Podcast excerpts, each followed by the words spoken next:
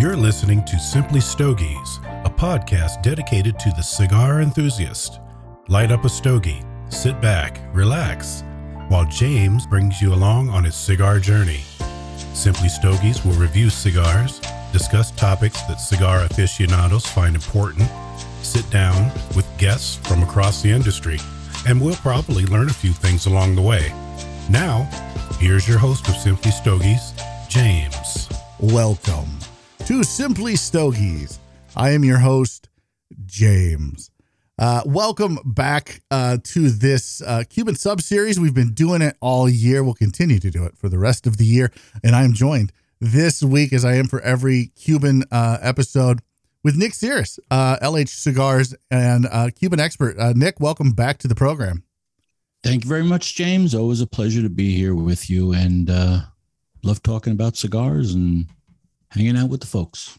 Yeah, how have you been? I feel like it's been a while since we've actually. Uh, yeah, because we usually record a lot earlier. I think this is yeah. like you know, but uh, yeah, it's been a busy time. You know, it's been a good time. I guess you know. Now we're into the summer months, and I'm enjoying being outside and having my cigars outside on my little deck and my espresso in the morning with a cigar. So uh, life is good now for me living in New Jersey where it's normally very cold.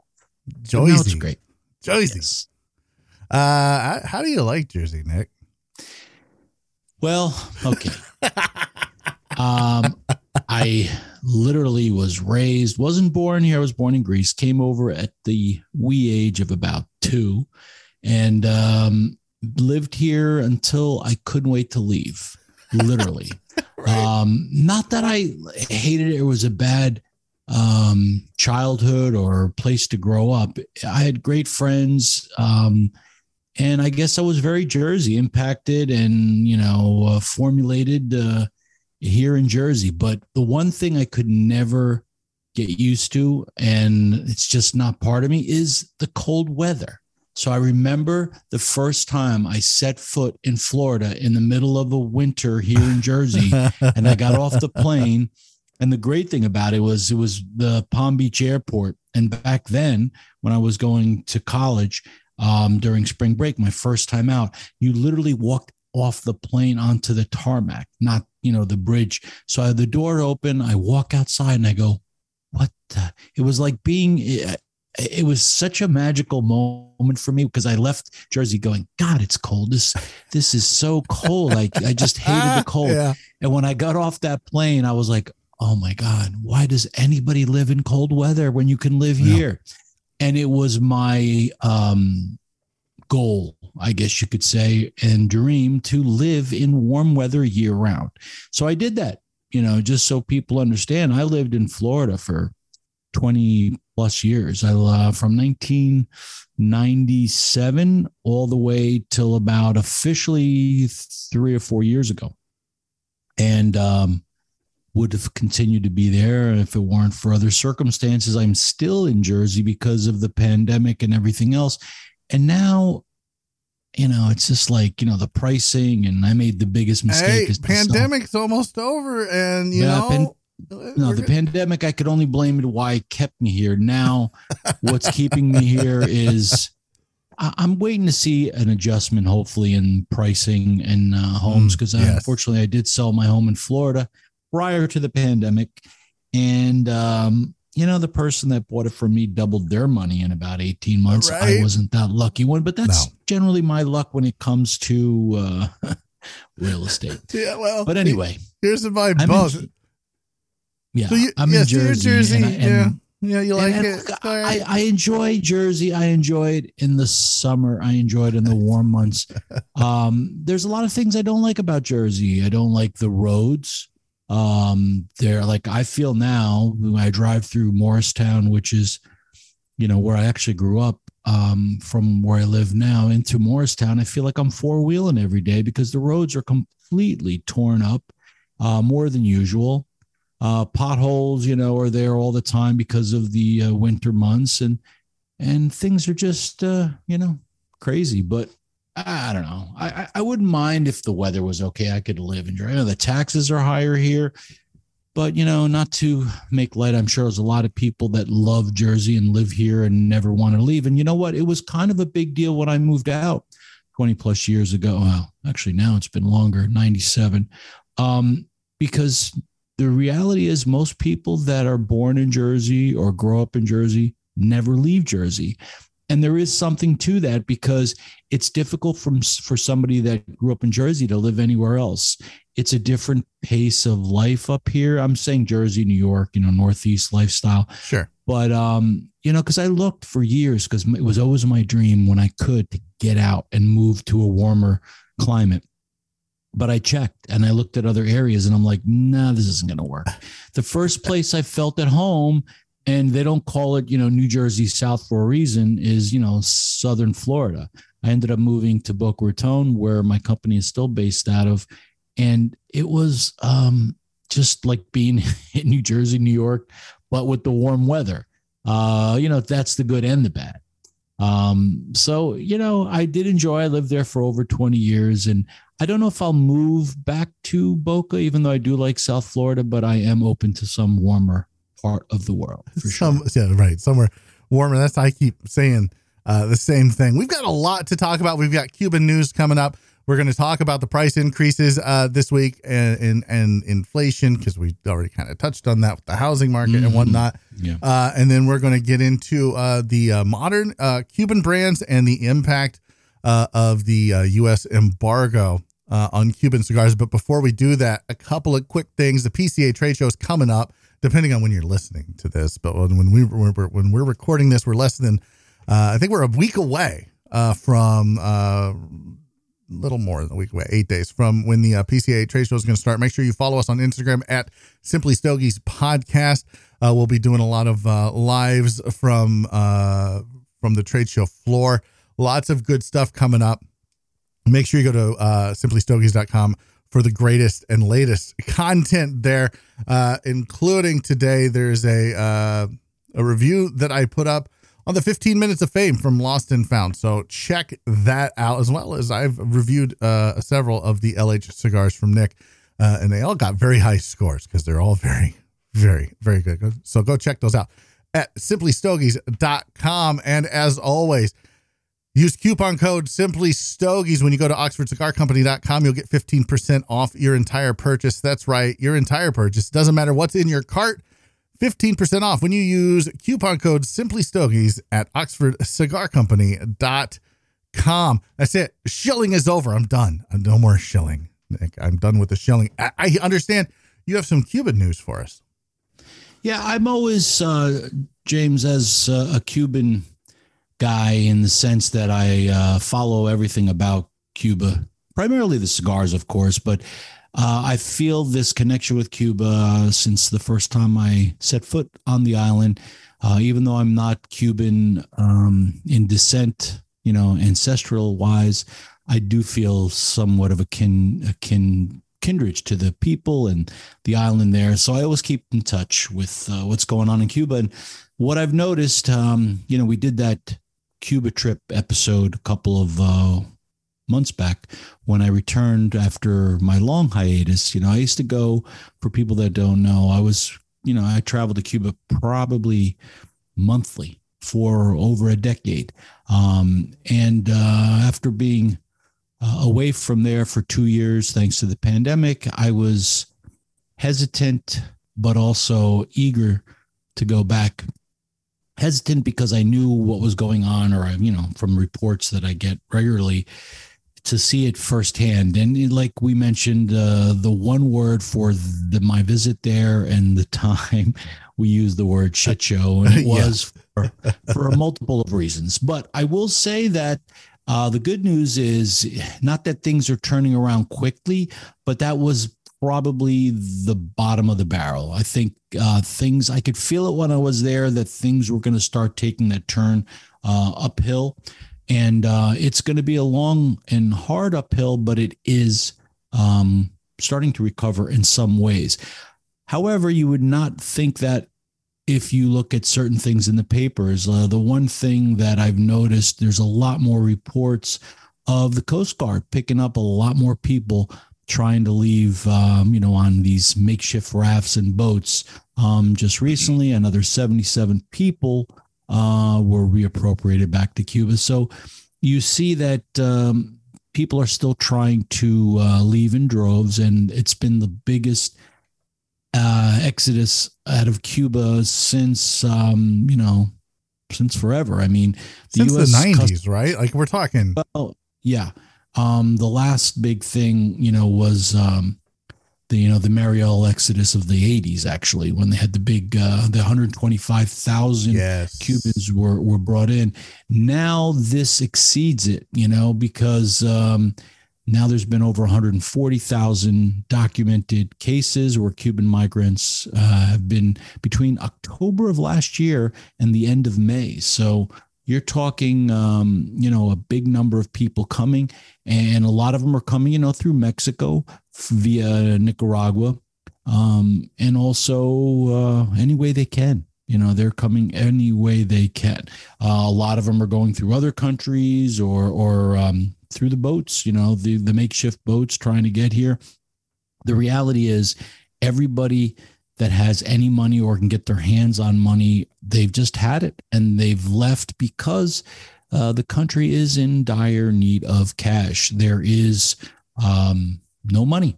And that is because, you know, the pandemic hit them hard.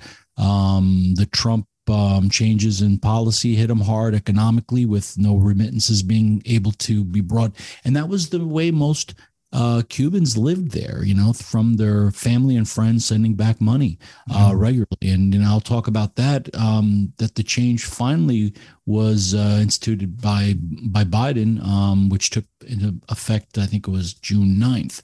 But anyway, all these people are still trying to leave. Um, I so many, so many friends that I made over the last decade plus are now living all over the United States. I'm getting, you know, Facebook messages and, uh, you know, WhatsApp messages. Hey, I'm in the States. And it's like, it's great, but I, I love it, you know, for them. But it's also like, you know, I love going to Cuba to visit them. So now they're all scattered around the United States. And, um, you know, I, I wish the best for them. And what, what the good news is, I do believe that they will make lives for themselves here and make money and they will go back and you know, you know, I believe the new Cubans, they want to go back. You see, they want to make money here, they want to make lives here, but they want to go back to Cuba because, you know, other than, you know, politically and economically, Cuba is a wonderful island. Um, you know, but those two factors make it not so wonderful. Right. But uh, I understand, you know, somebody of Cuban descent that, you know, now they can make money. And for the last few years, that's what has been happening where Cubans have made money and they go back and they invest it back into their house or into their other family members in the forms of businesses there that are catering to tourists because those are the people that have the money and some of the you know wealthy Cubans doesn't usually go together if meaning in Cuba Cubans but there are actually um, there were a lot of middle class Cubans that were doing okay there. But the reality is, most of those people are now in the United States. So the policies um, that are in place now for Cubans to still enter the United States and um, seek a path to citizenship or you know legal um, residency here is uh, helping the Cubans in a lot of ways. So we'll see what happens uh, that way. But do you um, think do you think that these these uh, this exodus is going to stop? It, because things are like you said, they're they're starting to take a turn and they're starting to go uphill. Do you think these we're going to stop seeing these? You know, it, it's going to slow down. No, no, it's going to slow down, and already the numbers have shown that it's starting to slow down. You know, um, the problem is the money now is starting to get back into Cuba in the form of certain uh, countries are starting now being the summer months people on vacation and what have you that are uh, you know being the first ones so to speak to jump back in the water and go back to cuba and visit the island there. Um, so you're seeing some limited tourism coming back to cuba. Um, the good news is that you know part of the uh, treasury departments you know the the office of foreign asset control you know, during their amendment uh, that came out on uh, June 9th, uh, one of the things were that you could send back money again. So basically, they not only could you send back, but they they actually removed the limit on family remittances of thousand dollars per quarter because there used to be that was always in place even during the Trump times. Right. Um, and then Trump removed it. So now Biden has um, removed the limits. And so now you can see more free flowing money from the U.S. going to the people of Cuba, to the family members, uh, primarily through Western unions because there is no banking system that works. Again, we don't have credit cards that work there. Um, even though for a while, there was a move. I did enjoy the privilege of having one of the you know few banks in the U.S. that had credit cards that did work in Cuba, kind of. I mean, somewhat better than nothing. And right. then all of a sudden that went away, and then everything else went away. So that was a good thing. But you know, basically, to transition to talk about what did the Biden administration do, um, you know, that changed some of these rules that um, Trump actually um, put into place uh, after Obama actually started to make things better for Cuba US relations. So Trump kind of stiffened them back uh, for political reasons um, to keep the Cuban American vote that's primarily based out of Miami. And even though they've done uh, pool, you know, polls right now, um, they're, you know, right now it's like a 50 50, where before it was, you know, predominantly anti-Cuba uh, because it was the old folks that, uh, when I say older, older people that uh, were directly affected by Castro's uh, policies. Right. I mean, everybody's been affected, but they were the first and the ones that took the brunt of it, losing their homes, their bank accounts being emptied, uh, and worse. Um, so most of them came to the U.S. and stayed here, and uh, they've been hoping to uh, remove the Castro I mean, that was the idea of the embargo, right? To put the squeeze on it. And my whole thing is look, it didn't work. Over 60 years of it didn't work.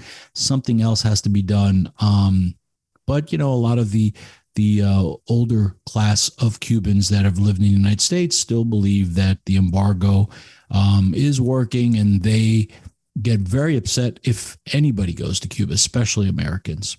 Um, and there is, look, there's a lot about that. And again, I don't want to get too politically about it, but I am just stating a fact that now, because of all the new, the new uh, younger Cubans that are coming over, they're less um, anti-Cuba, going back to Cuba, which is evident because they're making money here and going back and putting the money back into Cuba, which is not necessarily good for the U.S. economy, but they're putting money back into Cuba to help their own economy. But that's what's happening with, you know, all the, um, you know, the uh, Mexicans that are living here now.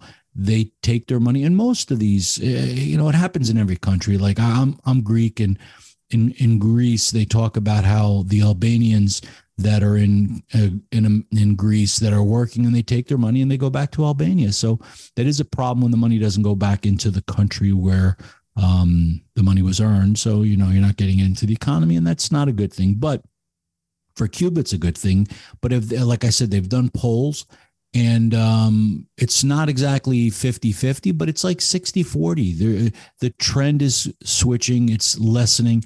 And so it will be less of an impact to the um, to the political American political system, the Cuban vote.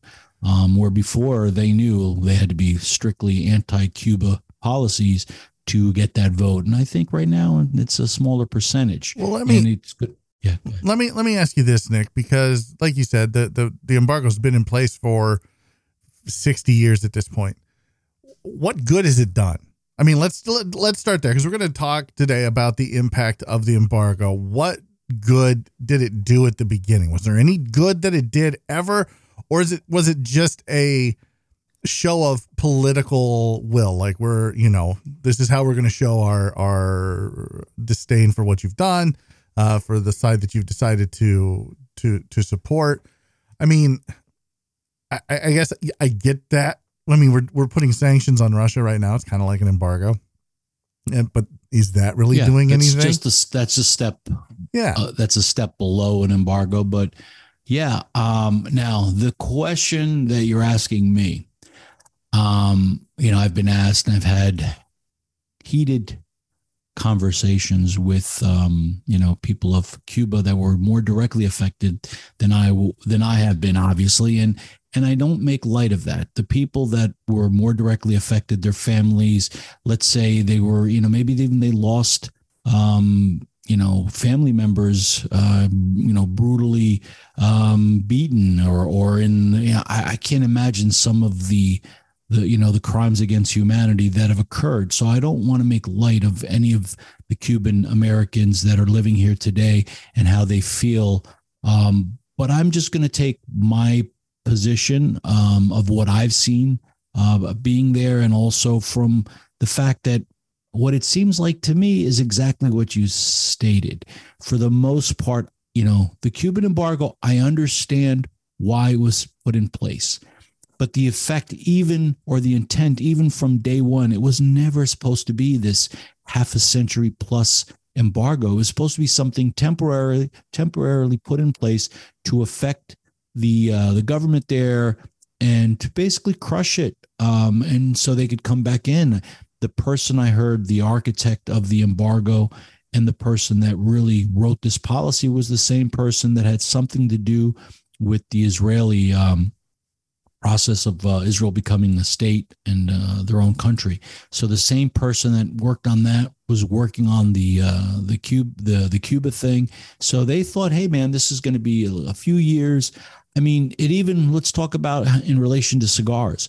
All the the uh, Americans that were selling Cuban tobacco here, they didn't even slow down. If they knew like, hey, listen, all this tobacco you have in your in your warehouses and, and that you're storing, you're going to need for the next 50, 60 years because you're not going to get any more, they would have held on to it for a lot longer or, you know, like a fine wine or, you know, or something like that. But no, they thought, you know what, the embargo is going to be maybe one, two years. So they, for a number of years, uh, it was like there was no embargo, at least when it came to cigars in America, because they, you know, were free flowingly selling all the Cuban tobacco that they had in their warehouses and storage. So that goes to show you that nobody really thought it was going to uh, stay in place. Now, did Cuba think the same thing? Because you're talking about the U.S. now, you're talking about the, the, the Cuban stores here in the U.S. that they didn't think it was going to last that long. Did the Cubans think the same thing?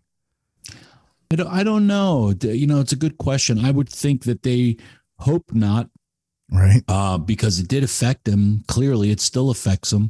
Um, it's affected them in a lot of ways, but not enough. My whole point, yes, has it been effective in some ways, but obviously not enough to accomplish what it was set in place in the first place. no, it was, was set to affect change, to affect change in the regime, to to topple the government Right. And, and, and in it, my opinion, it kind of helped the, do the exact opposite in some ways because it isolated them. It it basically empowered that uh, regime and government because they didn't have the influence and they were able to stay in power. Now, what did Castro do? And, and it was a smart move on his part. Anybody would say that is he's like, oh my God, I got to go against you know the United States. So what did he do when when a when a bully or a big guy is picking on a little guy? What do you got to do? You got to get the next guy to help you. So who was the next person? The next you know uh, country? Russia. So they you know Castro. You know I don't think it was the it was his it was his only move if you really want to talk about it. Like well, yeah, he wanted to make sure. Yeah, it, he. I don't think he wanted to get in bed with the Russians any more than he wanted to get in bed with the United States. And but the enemy of my enemy is my friend. That's right. And so Russia basically kind of watched his back and the country's back and kind of propped them through, you know, the special period and the money was coming from them. So all, you know, Russia helped them as much as they could because they saw Cuba as such a huge ally against the US and again being, you know, 90 miles off the shores, you know, that didn't that didn't help uh that that that helped Cuba that helped uh Cuba's position, you know, because right. Russia wanted to be right on our on our doorstep, and you know the U.S. couldn't allow for that, and that's you know when the whole uh, you know uh, Cuban uh, missile yeah, crisis happened, and Bay of Pigs, and the missile crisis, and yep, all, we, all of we that. tried, and um, you know there have been, and, and since the embargo was put in place, you know there's been a bunch of stuff, you know, the restriction of U.S. citizens traveling to Cuba actually lapsed in 1977. But then since then, the regulation was renewable every six months. But then Jimmy Carter decided not to renew it. And um, then President Reagan, when he was put in place, he reinstated the trading uh, the trade embargo in 1982. Um, and then so it was kind of like it was kind of not there for a second, um, and it depending on which political party was in place. But then something happened in 1992. Uh, the embargoes were reinforced, you know, by what they called the Cuban Democracy Act. Um, basically, it's known today as the Helms Burton Act, which penalizes foreign companies to do business in Cuba by preventing them from doing any business uh, and all the other restrictions that accompany that. Um, now, Obama, I believe, tried to lift that embargo, Congress wasn't going to allow it because the only way the embargo could have been lifted is by an act of Congress. Right. So that's uh, that's where we're at right now. I mean, there's been some thaw, obviously. You know, it started off in uh, I remember because I was already going to Cuba by that point, April 13th, 2009. Um, he uh, Barack Obama eased the travel ban a bit, allowing Cuban Americans to travel freely. Now you'd think, what? Cuban Americans weren't allowed to visit their families before that? No, sometimes it was it was uh, there was a complete zero, and other times they were allowed with certain restrictions, but at least that was put in place. And then in 2011, he eased it further by allowing students and um, religious missionaries and all these other classes of gen- uh, that fell under the general license um, because before that you had specific licenses you had to obtain to go to Cuba, and then 2011 certain more re- uh, restrictions were eased. But really, um, you know, things started to get better with uh, 2014. The Obama administration announced its intention to actually reestablish relations in Cuba, and that was a big thing. Uh, and then 2015, they lightened the restrictions on all U.S. citizen travel. So they made it much, much easier. You could fall under one of the 12 cat at the time. I think it was more than 12 cat. I think it was 14 categories. And it was basically look, they didn't say you could go there and be a tourist, but you could go there. And the idea was that, you know, if Americans travel to Cuba and interact with the Cubans that are there, the Cubans there would get to understand and know what Americans were like and what democracy and and it would actually make an effect. And I do believe that that would have worked and continued to work because a lot of people think Cubans hate Americans and they don't. Um, they really do enjoy. We're talking the people now. They love meeting Americans. Uh, they love American money. That's that's obvious because right. because they need it. And um, you know, um, it was a good thing and the relations were good. Um, it's a very safe. People always ask me, "Oh, how dangerous is it going to Cuba?" And I say, you know what? It is one of the most safest places to visit uh, that I've ever been to. I mean, I felt more safe there than I felt in any major city uh, that I can recall. Because you know what? The government, they they are very strict about stuff, and uh, you know that's evident in some of their uh, you know the penalties that they put on people. I mean there's penalties. It's kind of a joke but it's true. It's it's actually more years in jail for killing a, a cow than killing a person because cows are so sacred there in the not sacred religiously sacred but sacred that they don't have enough of them. So even if you own a cow you can't kill it because it's against the law. So, and if you do kill them more, you're going to go to jail and go for a while. So, the other big thing, their main things, if you commit a crime against a tourist, oh boy, you are in big, big trouble because the one thing that they wanted to protect is the tourist and make right. everyone feel safe there. And you know what? I think they accomplished it. They did with me. I mean, I literally feel that I could have walked, you know, at 3 a.m. in pitch dark you know, back streets in the worst parts of Cuba, and I would not really fear for my life. Now, could I get rolled if I, if I was wearing a, a watch or my uh, get my uh, uh, iPhone stolen? Um, not aggressively. You know, maybe in like you know the worst neighborhood, maybe, but normally where you go, no, there's really not that much, you know, assault. Now, if I was drunk and I was sitting at a table or at a bar and I left my phone, oh, Right. is it going to get stolen? Yeah, probably. Yeah. But that'll be that'll happen anywhere. But people there were very cautious because they knew what would happen. And they went against them hard. You know, the the police there. You did not mess with a tourist. And I believe that policy is in place and it's um, you know, how they make their money. Other Yeah. than the remittances back from the uh, family and friends from Cuba, the big way they make money is through tourism. So, you know, Let that's me why they do. let me let me bring this back to cigars for just a second because I want to talk about the impact of the embargo Okay. on, on, cigars. And Mhm. so pre-embargo, I mean, there's the famous story of uh, Kennedy telling his secretary, you know, get me 1500 of these cigars because he knew the embargo was coming. Pierre Salinger, yes. Yeah. So pre-embargo, Cuban cigars were cigars. That was it, right? There were maybe a bit that, that was pretty much the only cigars. Yeah. yeah. There may have been a couple of outliers from other countries where they rolled cigars, but not, it was all Cuban. So the Cuban embargo Yes. comes, and now all of a sudden, oh shit, where are we going to get our cigars? And so for those who didn't know it was coming and couldn't stock up, suddenly you are left going, um, where are these going to come from? And obviously, nature abhors a vacuum. So, new cigar companies started to spring up. So, for me, Nick, the big impact of the embargo outside of the effects that it has on the Cuban people, and, uh, you know, it's obviously, in my opinion, I think it's pretty useless at this point. And honestly, why do we even care? Right now. We have so many other issues as a country. Why are we why are we bothering with this? And i know that might upset some uh, of the old school cuban folks. And i and i understand that. And i under, and i understand both sides of the coin but just looking at it objectively from a political side i don't why are we involved?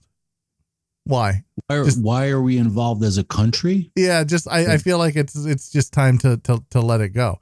Um and and focus more on on on things internally than than externally but the, for me the big impact is new world cigars were born and they Yes. they exploded because of this right Yes. If there wasn't an embargo, who knows what cigars today would be like? I would think that the majority of tobacco used would be would be still Cuban and less um, interest in exploration would have happened worldwide to all these other countries. You know, right now there's over 80 countries that produce tobacco for premium cigars. Um, back then there was, you know, much, much less. You know, 99% was all Cuba. And obviously there is not enough Cuban tobacco to supply the world of premium cigars. And that also will give us a nice segue at some point to talk about why the Cuban government and why, and I'll give you my opinion on why the prices of Cuban cigars have uh, gone up so dramatically. Not like this. I mean, for the last, as long as I can remember, prices always went up on Cuban cigars, but we're talking incrementally, you know, a few percent, 5%, you know, was about the average yearly. Now, you know, there's 50 to 150% on certain Yeah. brands and certain cigars. And we can talk about that. But if we're talking about the embargo and the effect on Cuban cigars, yeah, there was a positive effect, I guess, in some ways, believe it or not, because the positive effect, at least for Americans and worldwide, uh, it does it does affect worldwide. Once you get that element of the forbidden fruit, all of a sudden, people look Americans in general. Just look at the way we clamor to like brands and and and things we can't buy and limited edition. Those things are you know just not not only American, but believe Americans seem to clamor to that the most. So when you make something less available and something you can't have, what does that mean? You want it more. yeah And it drives me crazy. And that and that same thing works on not only uh, other cigars and other brands, but also, you know, it's throughout every industry out there. But it's sad that people, especially on something that's a consumable product, and I say cigars are consumable in the, in the way we smoke them, and we get pleasure from the aromas and the taste that we get from smoking these cigars. So it's consumed, you know. Um, and it should be something that you should be able to make your own opinion. I understand people that, let's say, are getting into the cigar biz, uh, into the cigar world as a smoker. They're going to use whatever tools they can find. And today, you know, um, cigar aficionado seems to be a big tool out there for newbies. Um, you know, in my opinion, not the best way, but it's no. at least some way to get. To, I suppose. Uh, you know, it's like you're not gonna get well, you're not gonna get a lot of love for uh, cigar aficionado from me. You're just I I feel like they are um, terrible, objectively terrible. They're they're not a cigar magazine. They are a lifestyle magazine. That's my personal opinion. Take it or leave it. I don't care. That's just that's well, that's my thing. Here's my thing. Do I think their reviews are fair? Do I think their reviews? I don't think reviews in general um, should have as much impact on a person's you know no reason to want to smoke a cigar because everybody's palate is different. Yes. And uh, you, as a reviewer, may like something, and somebody else would say, "Oh my God, this is awful."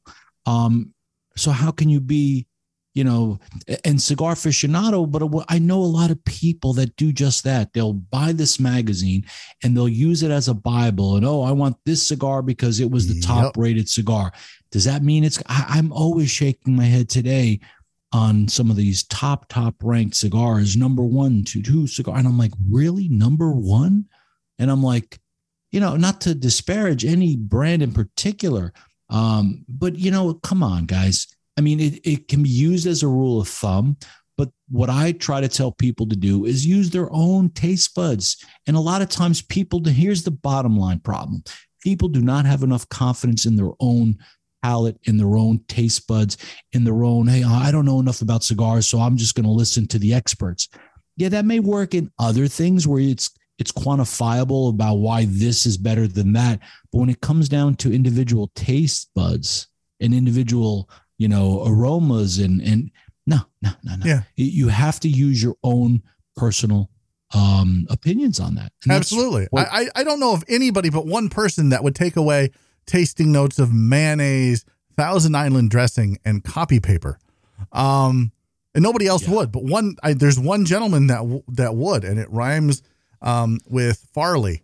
Uh, but I mean mm. that it's all subjective. No one else is going to get those tasting notes, but he did, so good on him.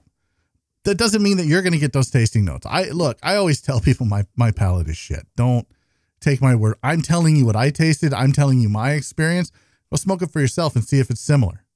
See if you get anything close to that. You might, you might not, and that's okay, right? Well, so I I, I hate it when people are think they're the end all be all uh, of. Well, you know, we t- we're right now. I, I don't want to, even though you know you you had some very strong words um, or comments about cigar aficionado, and I think a lot of people um, in the industry feel that way. Um, for me, even though it's not my favorite magazine anymore, it'll always have a soft spot in my personal heart because let's be real, that's probably why I got into cigar smoking. I mean, I loved cigar. I was so heavily. I shouldn't say.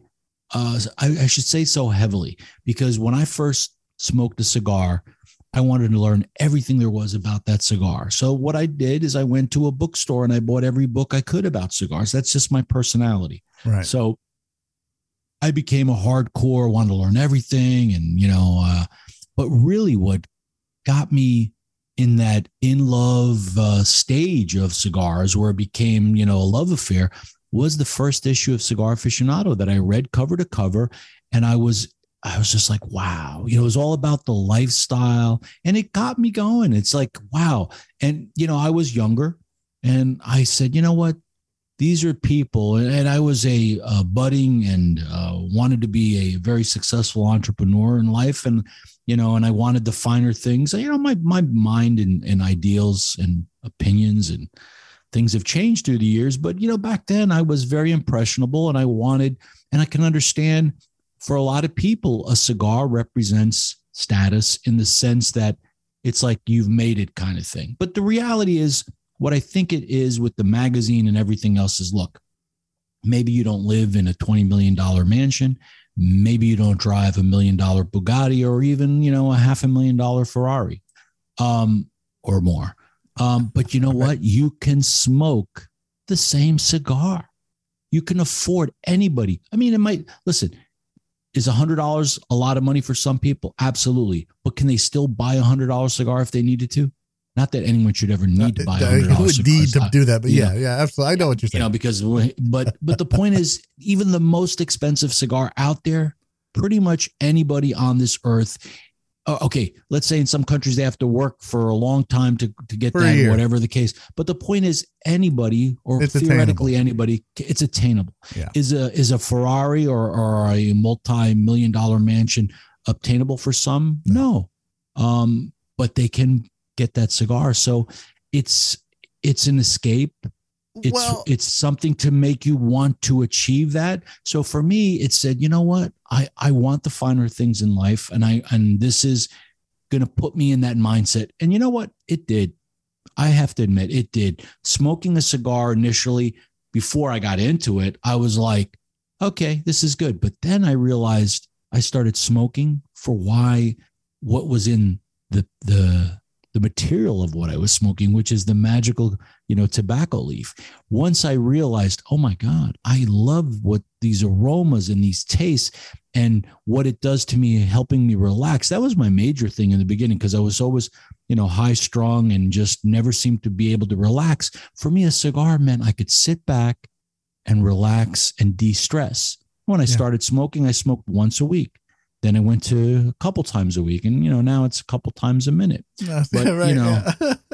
it's a well, little let me, extreme. Let me use this as a segue then. Uh, you know, because we're talking about you know cigars are attainable and they're they're while they may not be affordable, you can certainly you know choose to smoke whatever. But Habanos SA has said no. I think we want to make Cohibas and Trinidad super unattainable even as inflation uh, is rising worldwide, gas prices are soaring, housing markets are st- they're, they're starting to come under control, and the, the bubble will probably burst soon. Um, but you know, the housing is still a super expensive, two to three times more than what it was uh, even a year ago. So, what's going on with that? Like, that's a huge, like you were saying earlier. You know, it was it, they they would kind of raise prices every year, and everybody kind of does that. Um, not every year, but now they've taken their pricing and they have literally jacked it up to where they are pricing people out of Cuban cigars. Well, um, I'll give you the official position of Habanos and why this has happened, and then I'm going to give you my opinion, which I believe is a lot closer to the truth. Um, as you mentioned, you know, pretty much all of its brands saw an increase as they always did every year in the global market. But this year, Cohiba and Trinidad specifically uh, will have the hugest jump as they'll now be priced in accordance to what they call the Hong Kong market, which, for people that don't know, is by far the most expensive market in the world.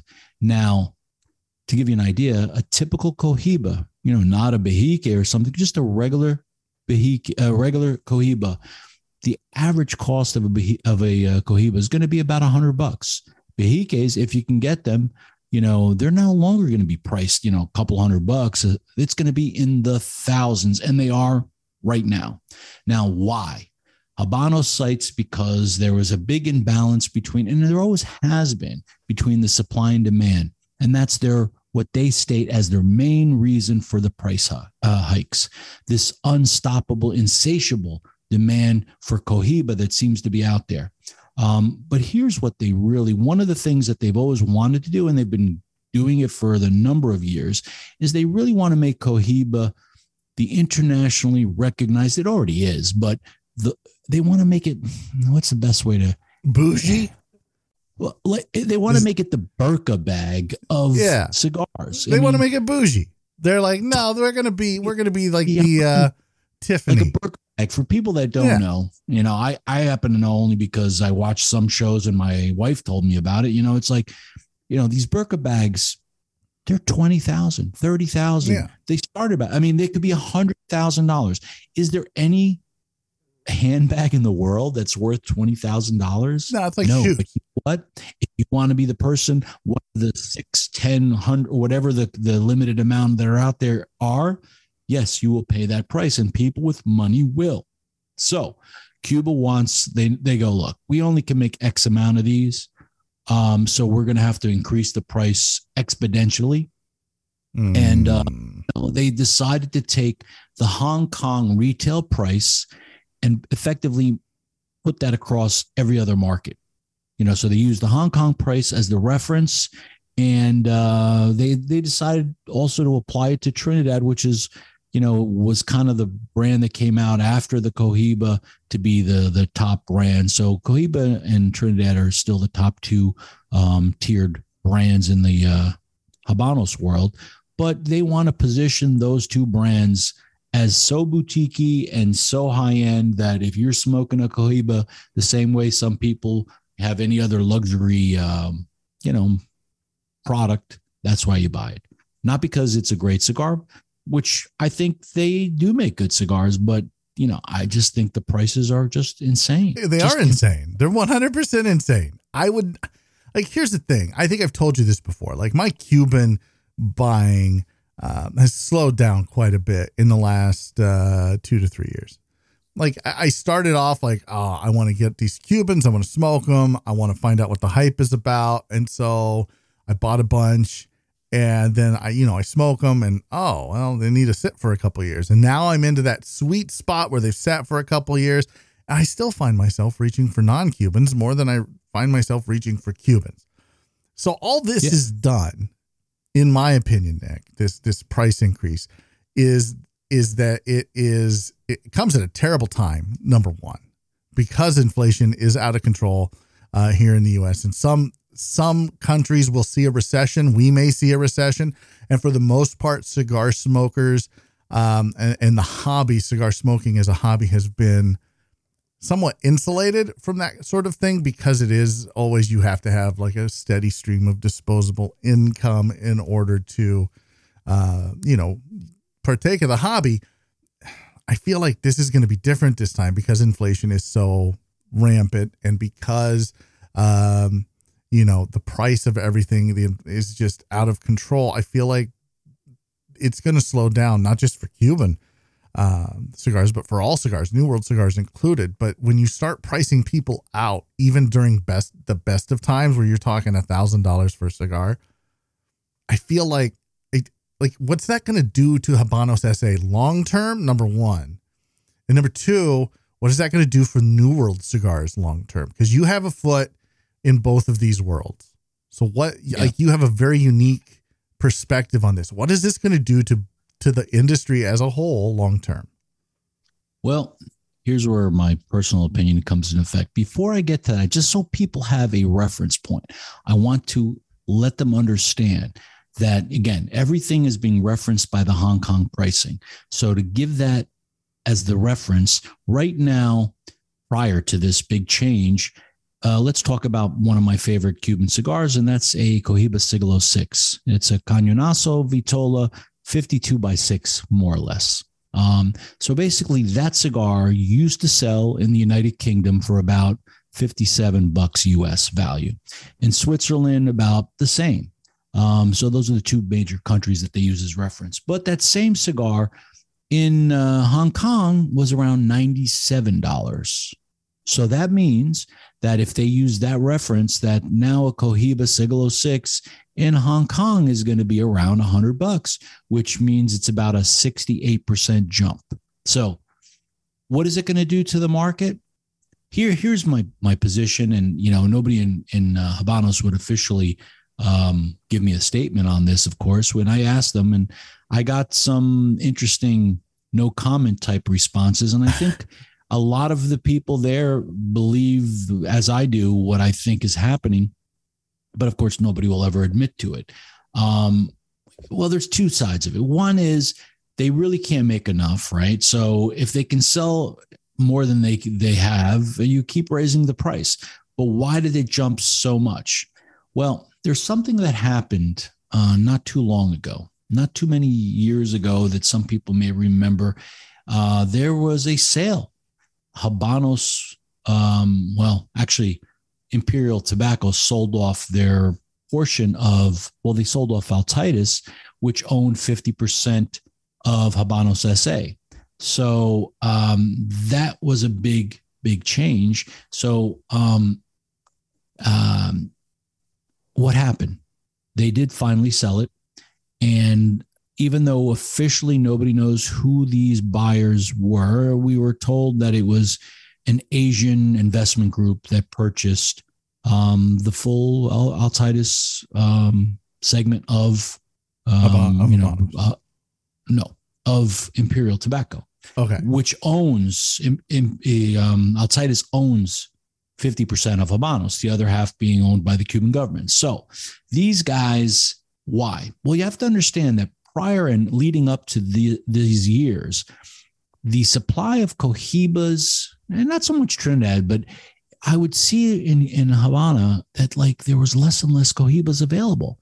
And I saw a lot more Asians in Havana and in droves. And so what was happening is the insatiable demand of Cohiba. People were flying there and buying everything they could and buying everywhere else. The same thing I'm sure was happening.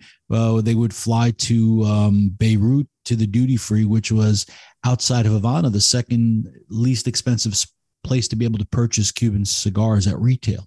So people, I knew people that would literally, mainly from Russia, but of course from China as well, that their trip consisted of visiting the Beirut. They would never leave the airport. They would go to the Beirut airport where the duty free shop was. They would buy everything they could. And maybe they would stay the night, even maybe not, you know, at a hotel at the airport and then fly back the next day. That's an their, expensive cigar. Even in the best of times. What'd you do? I took a flight from Russia to Beirut just to get cigars. I didn't even I didn't leave the airport. I I knew people I know people that make a living, a good living, at doing just that. In the the the markup was ridiculous, and the the, the demand for Cuban cigars is in some ways uh, unfathomable. I mean, you don't understand what people are willing to spend. Today, I am shaking my head every day when I see what people are willing to pay. You know, I have a Singapore distributor and a Hong Kong um, distributor that when they tell me what they're selling Cuban cigars for these days, it's ridiculous because again, supply and demand and these prices that have been in effect. So, what I believe the real reason for this increase overnight by, you know, between 50 to 70% or more uh, is because look, if you're the buyer and these whoever these people are, they want to satisfy their market first they basically say, hey, you know, we own 50% of this company. So, you know what? We want all the cigars sent first to Asia and whatever's left over go. And of course, they can't do that. It's not a, a financially uh, prudent move. It's not a good business decision. They would kill their company. So, this was a very interesting, in some ways, ingenious way to do it without upsetting the whole market. Well, as upsetting it as least as possible. So, look, they want all the cohibas that are made in Cuba. So they could, by owning 50%, say, hey, look, we want every cohiba that's made. Don't even send it anywhere else. We want it all to Asia. Of course, that's going to kill the brand in so many ways. Um, and all the in place distributors and Casa de Habanos and everything else worldwide. So they can't do that. So what do they do? They mark the price at the Hong Kong level and they go, hey guys, this is the new price. So, of course, there's a big uproar and everybody's upset. And they just had um, this past month in Cuba, the big distributor meeting where all the Habanos people went and met with the uh, corporate Habanos and got the lowdown and the information. And basically, I'm sure what they were told is this look, I know this is upsetting. Well, you know, my customers, maybe they can't afford to pay double the price for that cigar. What's going to happen to me? What am I going to do? How can I sell this? Oh, no problem. Anything you can't sell, guess what? you are allowed to sell it to Asia. Now, that sounds simple enough, but you know what? Before this, the only place outside of their territory that they were allowed to sell cigars is the US. See, US was always considered fair game. If you were the distributor of say Greece, there is no distributor of Greece, it's Phoenicia, but I just picked Greece anyway. So, let's say you own that country, you have the distribution rights for that country. Your customers, you know, you're barely selling, you know, the amount of cigars you have now. And all of a sudden, you know, you're not going to sell one Cohiba to a local customer. Oh, but you can get the same money by selling it to Asia. Well, well, you know what? So these people now are not feeling completely left high and dry. Some, some still are, of course. So they're not getting stuck with anything.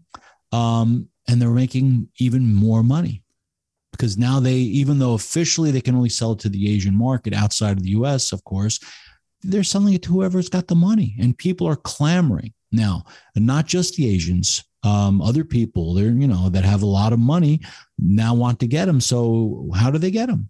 They're they're going everywhere and trying to find anywhere that has them. They're willing to pay whatever price. So I think this system was set in place to basically supply all the Cohibas and Trinidads to the Asian market by but by not totally obsessed, uh, upsetting the existing distributor uh, network and retailers that are out there. That's why I believe this was done. Let me let me let me let me bring this in because I feel like this is all kind of interconnected, and I think maybe some of the insiders knew this was coming uh, for for a few years because in the last couple of years um, the secondary market on cigars, Cuban cigars specifically, has gone bonkers. So, what you would typically spend on a box of Cuban cigars in, that you that you bought in 2019, you let them sit for a couple of years, and now these auction sites like Bond Roberts, well, now people are like, oh, I'll pay double what you paid for it, or I'll pay triple what you paid for it, and so now on these these auction sites your your regular production, easy to come by, easy to get Cuban cigars are two to three times more expensive uh, with a little bit of age, and by a little bit I mean literally one to two years, than it is mm-hmm. buying it from you know uh, your usual suspects, I Havana's, uh, Monte Fortuna, whoever from from Spain or or uh, Switzerland or Hong Kong or whoever sells it uh, to the U.S. And then what happens is Habanos SA sees that and they're like, well, they're going to pay double or triple for something that's got one to two years of age on it. Let's just raise our prices. So everything well, in Habanos no, SA no, has James, started going up. I mean, no, no, it's I, all I, happened because of the market in Asia. That's why the demand has gone up. There, there's there's just no cigars out there. So people are willing to pay. So the non Asians, if you want to get in on this, you're going to have to pay the same pricing that the Asians are already used to paying.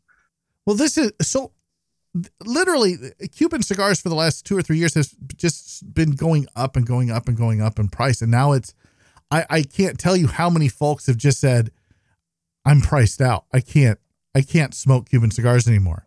So I've got to switch to, to New World cigars and I'm not very happy about it. Yeah.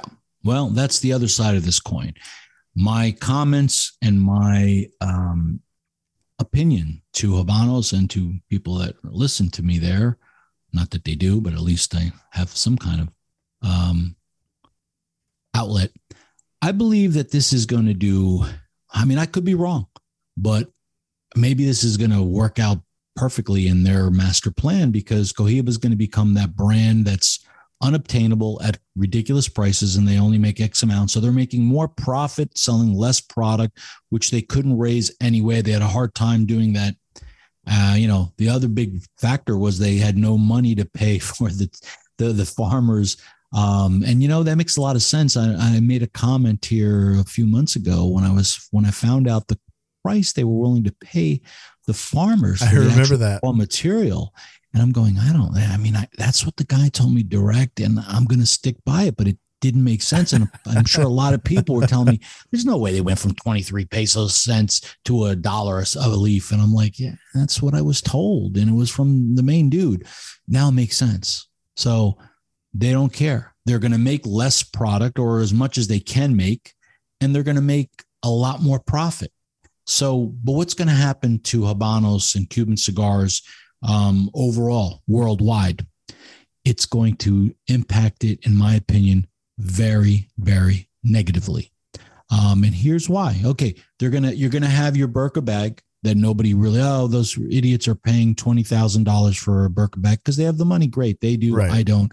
I'll smoke something that's just as good. You know, to use the Burke analogy, hey, this handbag cost me fifty dollars and it does the same thing as this twenty thousand dollar bag. exactly. You know, and it could be maybe even better built and more sturdy. And the same thing can be said of cigars.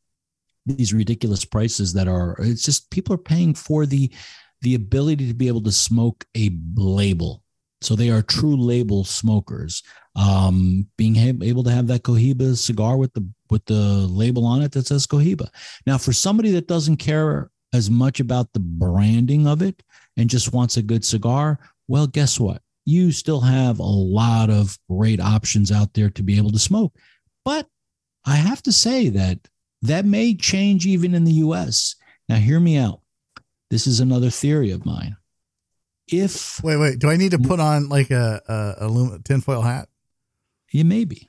listen to this. Listen to this theory. Listen to this theory. Okay. So let me get to the theory by saying this. What is this going to do? This lack of Cuban cigars or being priced out of the market for most people, um, they're going to say, hey, you know what? And we're talking non-Americans for for the most part, right? You know, overseas that are used to only smoking just Cubans, and 99% of what's being smoked out there, most countries is Cuban, and in some countries now it's less than that, but you know, it's still a small percentage of non-Cubans are these New World cigars. So people now that are not willing to spend the pricing on regular cigars, they are going to explore the same thing that Obama did for there was a there was a phenomenon that happened when Obama less you know loosened the um, the um, the um, the restrictions on Cuba. Everybody worldwide was freaked out, saying, "Oh my God, the embargo is being lifted. We're never going to see another Cuban cigars because the Americans are going to just smoke everything and buy everything." And that fear got people to actually go, you know what? I guess I'm going to have to smoke some of these other non Cuban cigars, or as they refer to them as fake cigars. And then they started smoking these non Cuban cigars. And guess what? Some of them liked it. Yeah. Oh, and wait, these aren't that big. more than the other one. Exactly. So then people go, Oh, you actually like that? Yeah. So more and more people were trying non Cuban cigars. So it did wonders. When people asked me years ago when I had my radio show, Oh, this is bad, you know, the, you know, the Cuban, I go, Look, this is the best thing that happened to this industry. And they're like, How can you say that? People, you can buy Cuban cigars and this and that. I go, Because it's bringing one more um, awareness to the whole industry. And also, people are willing to try non Cuban cigars now in other parts of the world. And you know what? If you talk to a lot of the bigger players that are there, their business went crazy after 2016, 17, you know, in perspective to what they were selling prior. Um, so, what is going to happen going forward? Yes, more and more non Cuban cigar brands are going to be sold overseas in more and more countries. So, that's going to dilute the Cuban market so it won't be such a dominating uh, force. But what here's my theory for us Americans and US smokers if you are a manufacturer and you make a brand of cigars and you make X amount for that year in, in your warehouse of whatever, and all of a sudden you've you've allotted say 20% of your allotment to international market and the 80% to the US market. But all of a sudden, your international market went from 20% to say 40 or 50%. That means the less cigars that are going to come into the US. And you would say, well, no, no, why would they sell it to the, you know, the overseas market? We've been their loyal customers. They should support us first. They should, you know, have the availability to the Americans first and whatever's left, give it to the rest of the world. Well, that may be the way they should do it. But what really happens. And the reality is, and this is what's so crazy about this business as a manufacturer myself, when I sell cigars to the US market, I don't deal with distributors. I mean, there are some distributors out there that some manufacturers deal with um, as supplemental to their own, but every manufacturer sells literally direct to retailers, either through their own, uh, you know, sales reps or through a broker uh, network of individuals that are selling their cigars to the individual retail shops. So is a lot of work to get it to every little cigar shop out there if you don't have the network in place. And of course, that's my major problem, you know, in this country because it's tough. And I've mentioned this in the past that uh, unless you have your own sales reps in house, the only other way is to either do it yourself or hire independent brokers to sell your cigar, but they're already selling everybody else's cigar. So get in line.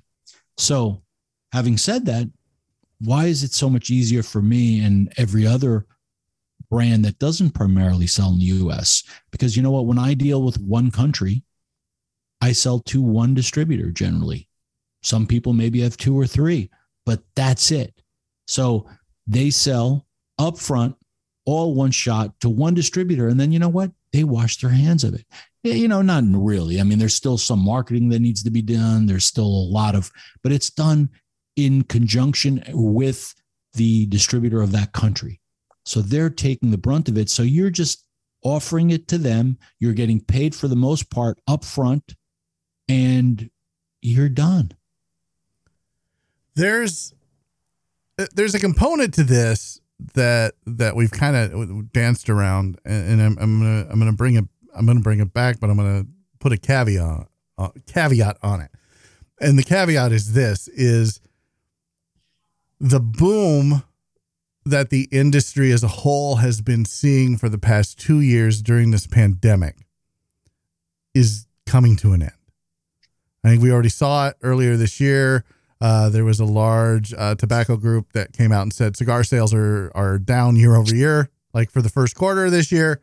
Um, and so I think you're going to see a big slowdown, and a lot of that is due to what we've already talked about, and that is the economy, um, and not just the U.S. economy, but the worldwide economy. So if you now have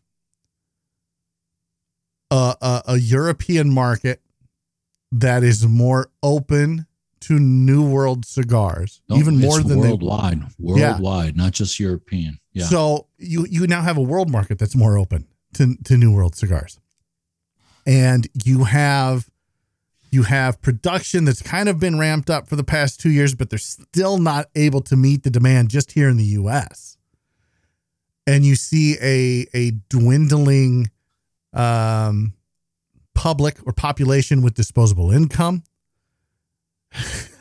I mean, doesn't this just seem like the perfect storm at the wrong time, Nick, where now you're going to have a larger demand for New World cigars. New World cigars are already struggling to keep up demand here in the US, but now demand might be going down and people don't have a lot of money to spend anyway and it's hitting the whole world at the same time.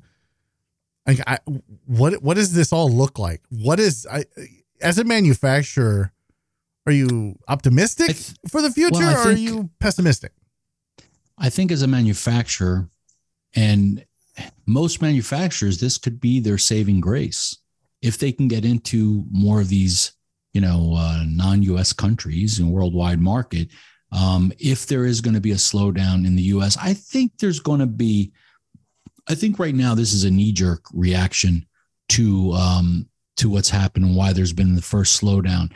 Uh, I think you know consumption was way up because pandemic people were sitting home, uh, didn't have much to do. They were smoking more um, or what have you. So there was consumption was up. Same thing with alcohol. You know, people were just basically sitting home getting drunk and smoking cigars.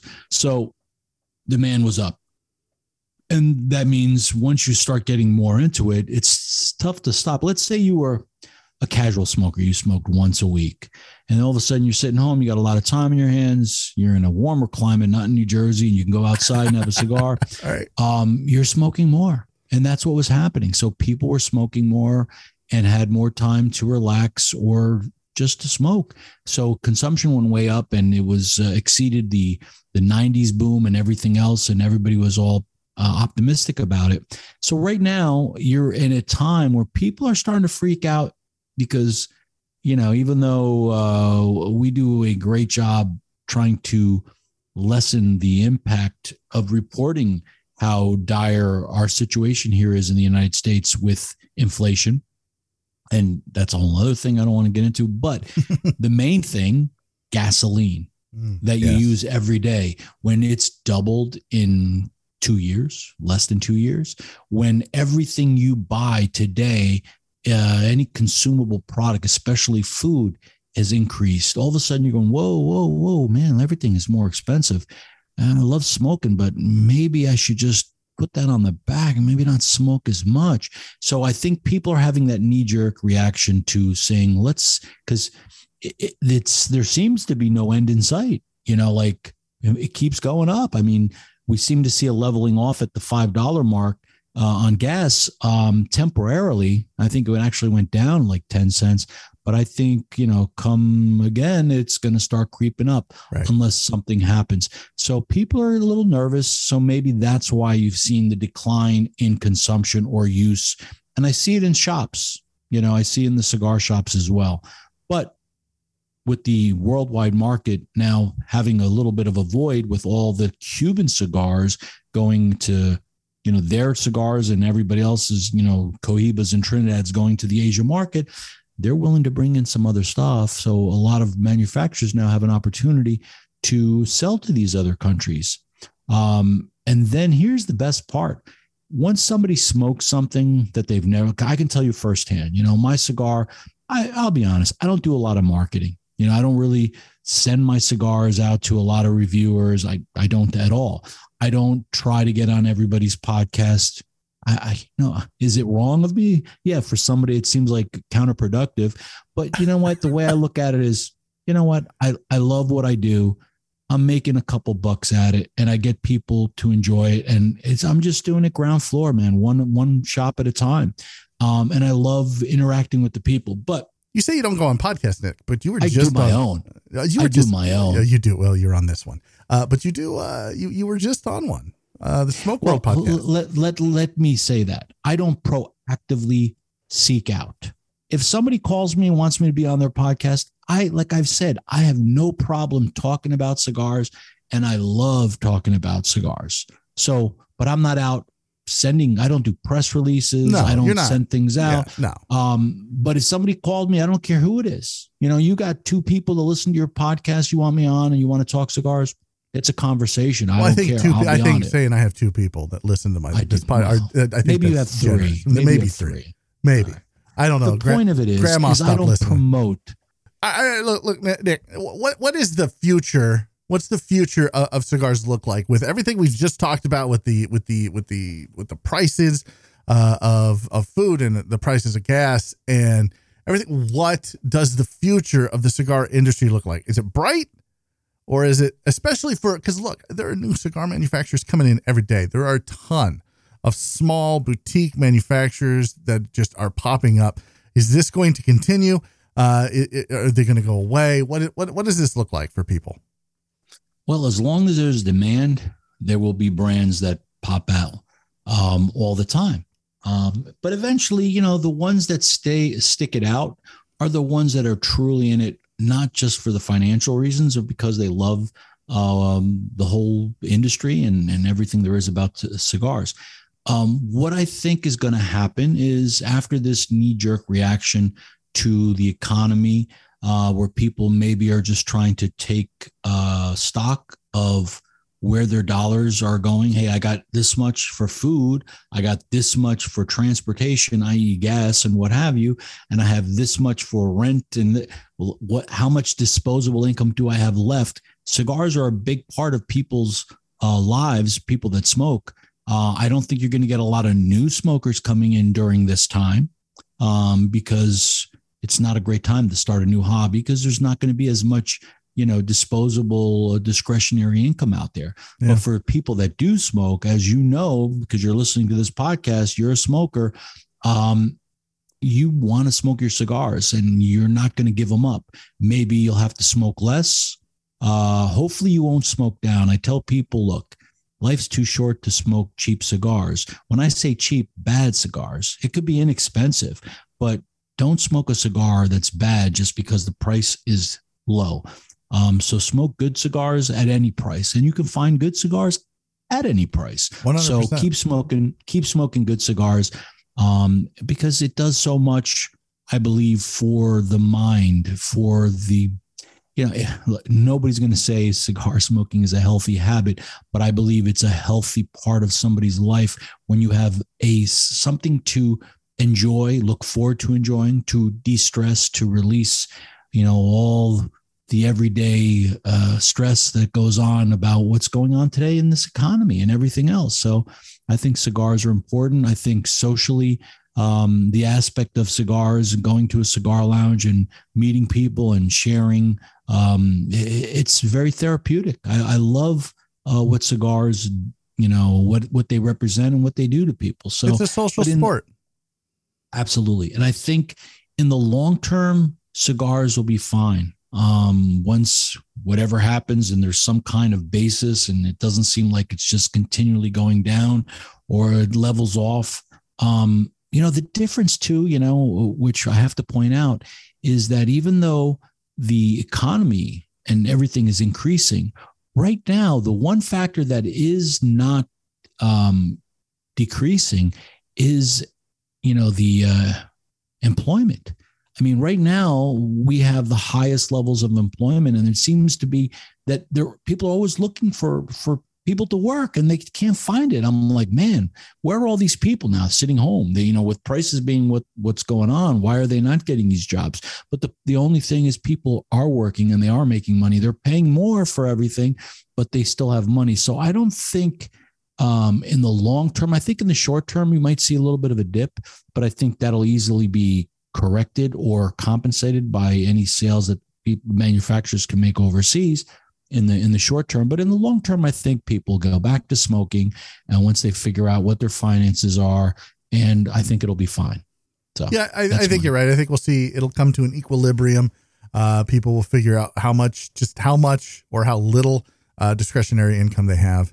Um, and, and we'll go from you know it'll it'll kind of just balance out and i think some manufacturers will survive. I think the good ones will survive because i think if a, if a cigar comes to market if it if a cigar today is able to come to market there's an audience for it. Whether you're the audience for that particular cigar or not somewhere out there there's an audience for it. Does that make sense? Well no. You don't think so? No. Why I not? think I think there are a lot of brands that have come and gone, and they came to market just because that person behind it, in some cases, it was a shrine to them. They wanted to have their own. A lot of people want to have their own cigars for the sake of having their own cigars, and they go, oh, "I can oh, make money at doing this." Yeah, let's but, not talk about that. like, but that's there's a there's a lot of egos in this business. I'm not going to name names or point fingers. There are a lot of egos in this business. Sure that I think every industry has their share, but I think for sure a lot of people get into this business with the wrong idea, you know, or the wrong. Uh, they they don't really think it out. You know, they invest. You know, the biggest, the, the one of the best jokes I heard is, "How do you make a million dollars in this business, in the cigar business? Start with two million. And there's something to that because it, it's it's very cost prohibitive to get in. It's a lot of work. I mean, you can get a niche, you can, but you never know um, some hit, some have made uh, made it to the top, but a lot of people continue to do it because they enjoy it. And like I said, in my case, as long as I can put food on the table and make good cigars that people are enjoying and people give me feedback saying, Hey, I love this cigar, I'll keep making them. And I think I, you know, I can speak for a lot of manufacturers that feel exactly the same way in all different uh, levels or on their journey of where they're at in the cigar world. So I think it's a wonderful business uh, to be in for anybody. Um, just find your niche if you can do it.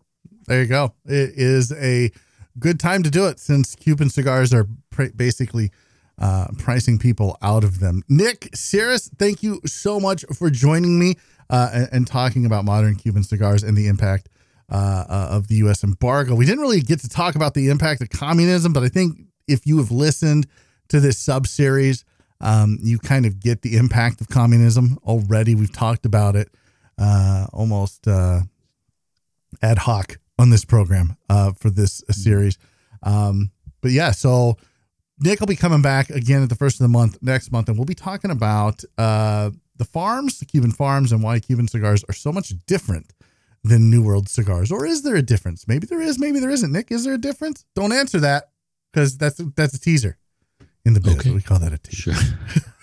Nick Sears, LH Cigars. Uh, if you want to uh, have Nick on your program or you want to find out more about LH Cigars, um, check out the uh, show notes, lhcigars.com. Go there.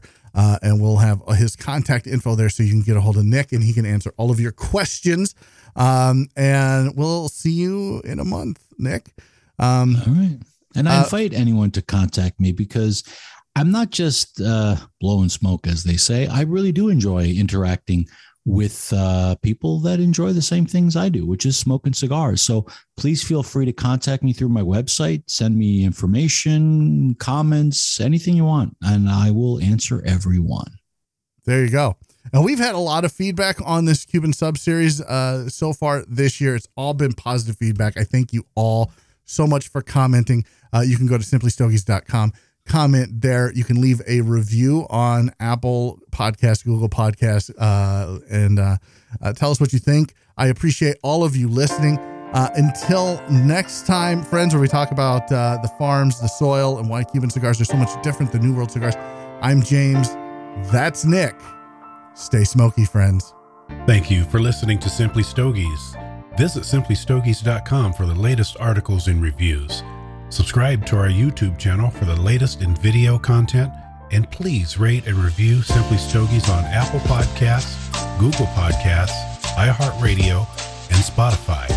You can follow James on his cigar journey on Instagram at Simply Stogies Podcast, all one word, and on Twitter at the Twitter handle at Simply Stogies. If you have a question or suggestion for James or would like to be on the show, please send an email to info at simplystogies.com.